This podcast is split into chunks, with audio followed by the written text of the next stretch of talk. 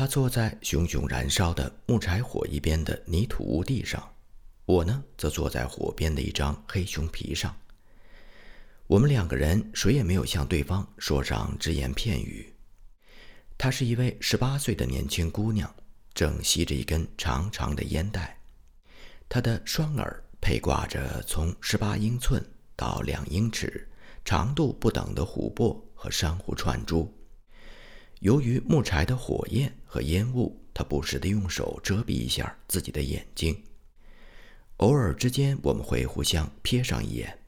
然而，我们都不懂对方的语言，我们又只是当天才认识，所以也就不存在建立友谊的可能性。更何况第二天早上我就要再次离去，因此看来，我们非常有可能在没有交谈上一句话的情况下，就从对方的生活当中消失。他仍将去做一位从未被北京中央政权征服、身居中国西部自治区域。雄伟群山当中，一族大酋长的女儿。或许他将有时会凭着一息的兴趣回忆起我这位英国男子，也就是第一个穿行于他所生活的中国西部神奇土地的欧洲人。但是，当我们两个人在火堆两边偶尔对视的时候，我一直在奇怪。彝族人为什么不在这些熊皮当中填充棉絮之类的软物？以及为什么熊皮几乎和泥土屋地一样的坚硬？如果把熊皮切割成小块坐垫，那么就可以使两个人围着火堆就近一点就坐。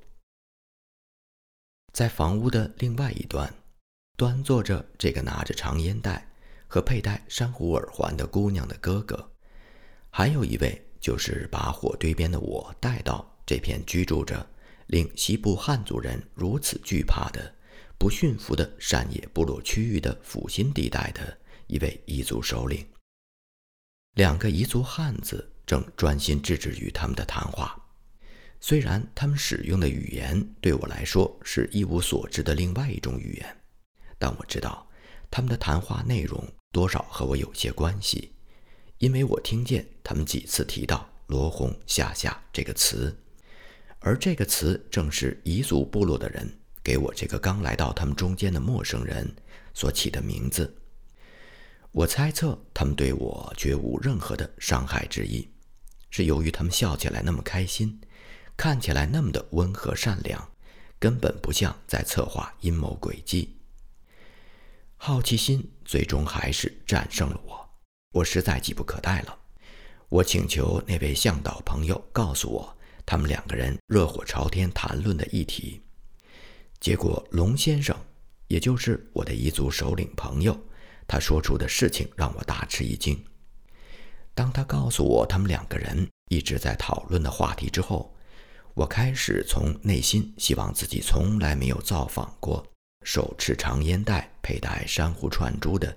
年轻的彝族姑娘的家，这些自制的彝族部落人在此前从来没有见到过欧洲人，而与我同行的我的向导龙首领，他来自扬子江以南，能够经常见到欧洲人的汉族人的区域。显然，龙首领向那个姑娘的哥哥谈了某些关于我的难以置信的故事。我并不完全了解他说了有关我的哪些奇谈，但我知道他肯定在夸大其词，并且为加深当地部落人对我这个英国男子重要性的认识，龙首领在他想象力的基础上又加入了重要的筹码。忽然出现在当地人当中的英国人，就像他们所说，好像是来自天上的一颗星星。当他们看清我不是汉人，又听我说，我们英国女人都具有一双天生的大脚，像彝族女子一样身着裙子，不像汉族女人那样缠足和穿裤子，他们就立刻对我产生好感，把我当做一位从遥远的日落之国来到他们中间的彝族人来接待。他们还希望更进一步，提议我。应该和他们当中的一个姑娘成婚，然后推举我作为他们四个部落当中某个部落的首领，在他们中间定居下来。他们挑选出来将要和我结婚的那个姑娘，就是火堆边手持长烟袋、佩戴着珊瑚耳环的十八岁的女子。哎呀，真是一塌糊涂！这个时候，我很想知道，坐在我对面的这位姑娘，在听到旁边两位首领热火朝天谈话的时候，作何感想？好奇心驱使我向自己的朋友龙首领发问。他告诉我，那姑娘欣然同意担当他们磋商当中分派给她的角色。事实上，在以后的几个小时里，她看起来对这场婚姻的实现相当自信，并且已经把我这个英国男子当做他自己的所属物。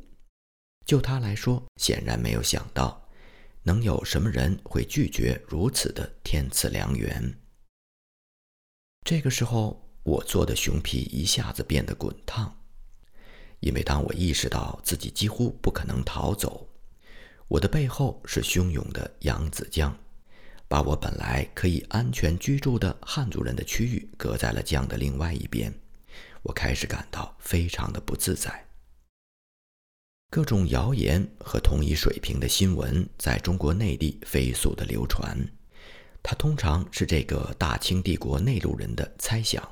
可以说，他们从来不必为正在发生在沿海和北方首都北京的事情而忙碌，因为在中国西部住久了，你就会察觉到，即便是身处最边远的地方，也会比电报还要快的知晓有什么事情在中国沿海发生。一八九四年，当中国与日本进行那场灾难性战争的时候，一份一份的电报。从云南南部开放的口岸发往我当时居住的小城昭通府，报道中国军队对敌人的胜利。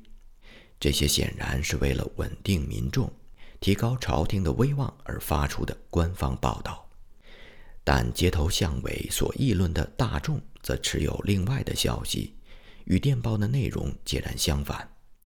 虽然距离战场有两千英里之遥。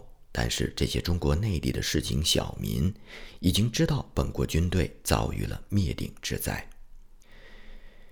当初我试图渡过扬子江进入彝族领地的计划，早就已经被当地人知晓。这也是我一直期盼的略带冒险色彩的传教活动。负责扬子江防务、驻守在米贴的当地军事官员，他们获知了我的尝试。便决心尽最大的努力阻止我。如果阻止不成，他们也要让我以可怕的代价来换取成功。他们的计划在若干年之前曾经有效地实施在马格里的身上。马格里是一位几乎要揭开彝族自治领地神秘面纱的英国男子。一名信差事先被派到了那些彝族首领的地方。他们诽谤我的品格，并劝说他们，如果我真的抵达他们的领地，就设法将我干掉。如果这个方案得以执行，汉族官员就会立刻推卸全部的责任，声明我应该对自己的死亡负全责，因为这是我不听从朝廷诫命，在山里野蛮人的区域擅自鲁莽探险的结果。对于这片区域，中国的皇帝明令禁止进入。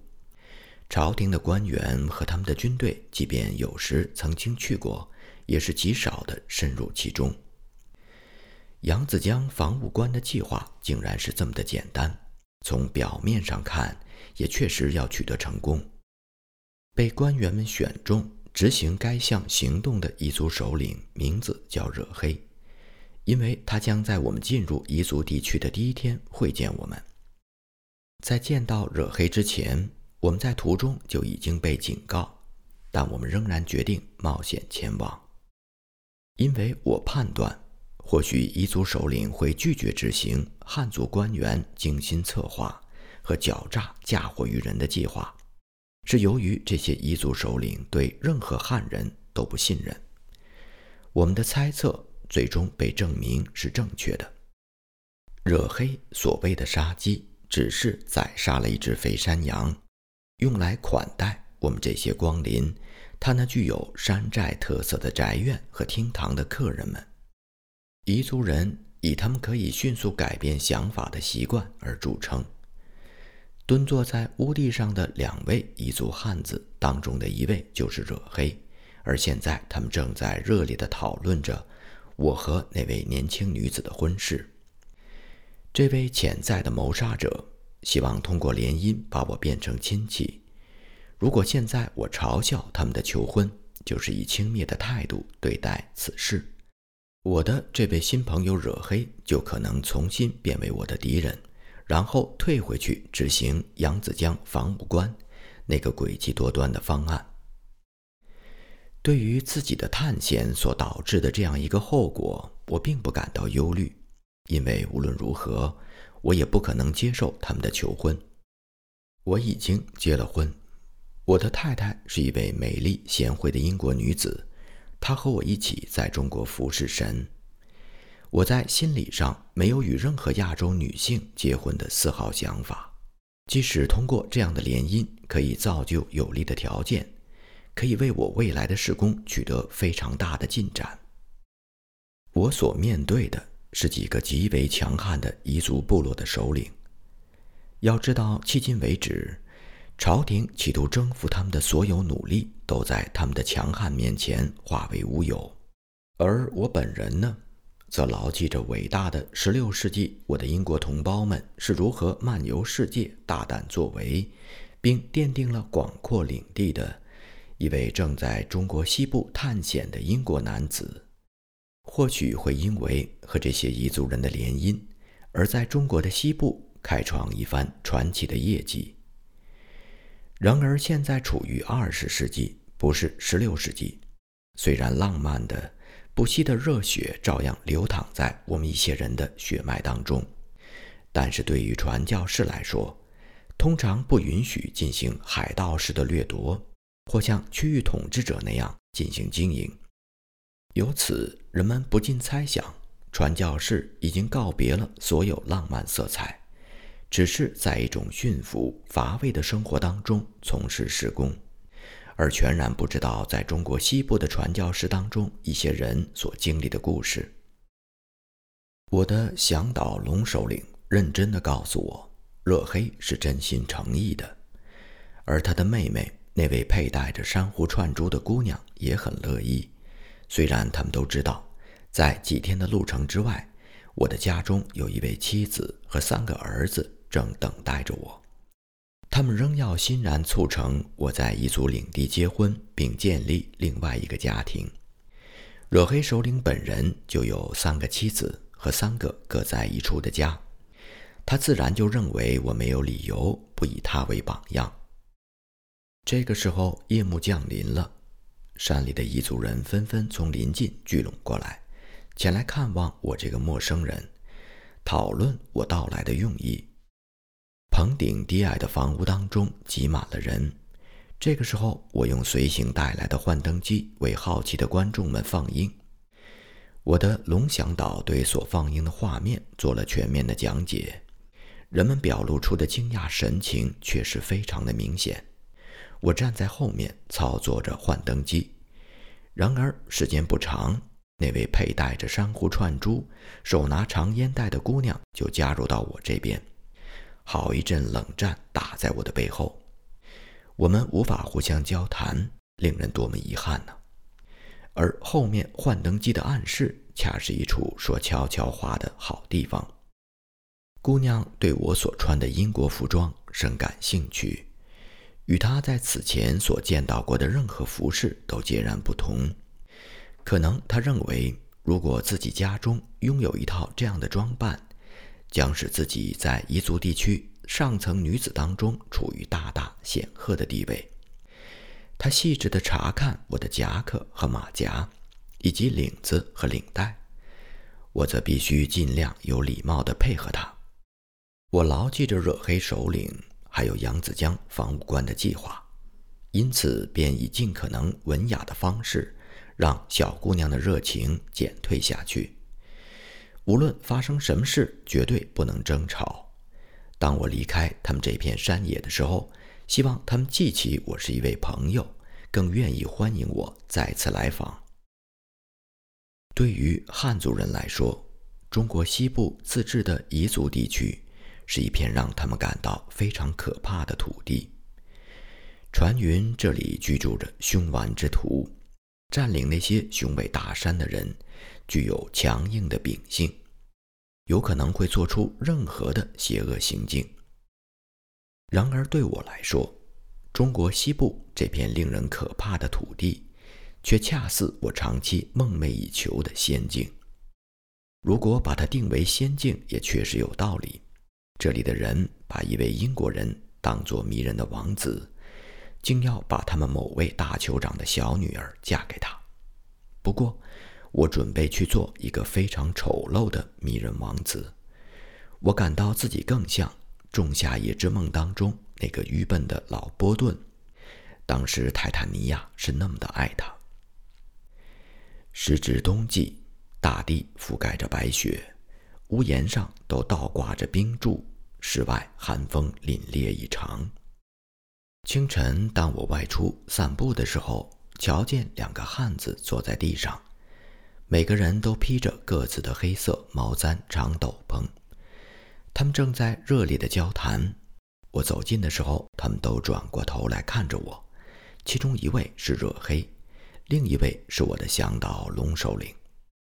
他们谈话的主题就是我和那位手持长烟袋、佩戴珊瑚串珠姑娘的婚姻。这真是一个让人不得不面对却又进退两难的问题。看来我这个冒险的旅行者。似乎要用一种灾难性的方式结束旅行了。在和我的向导朋友龙首领交谈当中，我问这些山里人是否愿意将他们女儿中的一位嫁给某个汉人。他的回答如闪电一般：“我们会毫不犹豫地把她嫁给一条狗，也不会嫁给一个汉人。”龙首领接着解释。他们的求婚是在尽可能地向他们的贵客表达最高规格的敬意。他希望我以同样的姿态，用欣然同意来表达我的回敬。我感到自己已经燥热到足以融化屋檐上所有倒挂的冰柱的程度。归根结底，看来我的仙境正在反转性的变为令人生畏的土地。我真的不知道。将如何彻底的了结此事？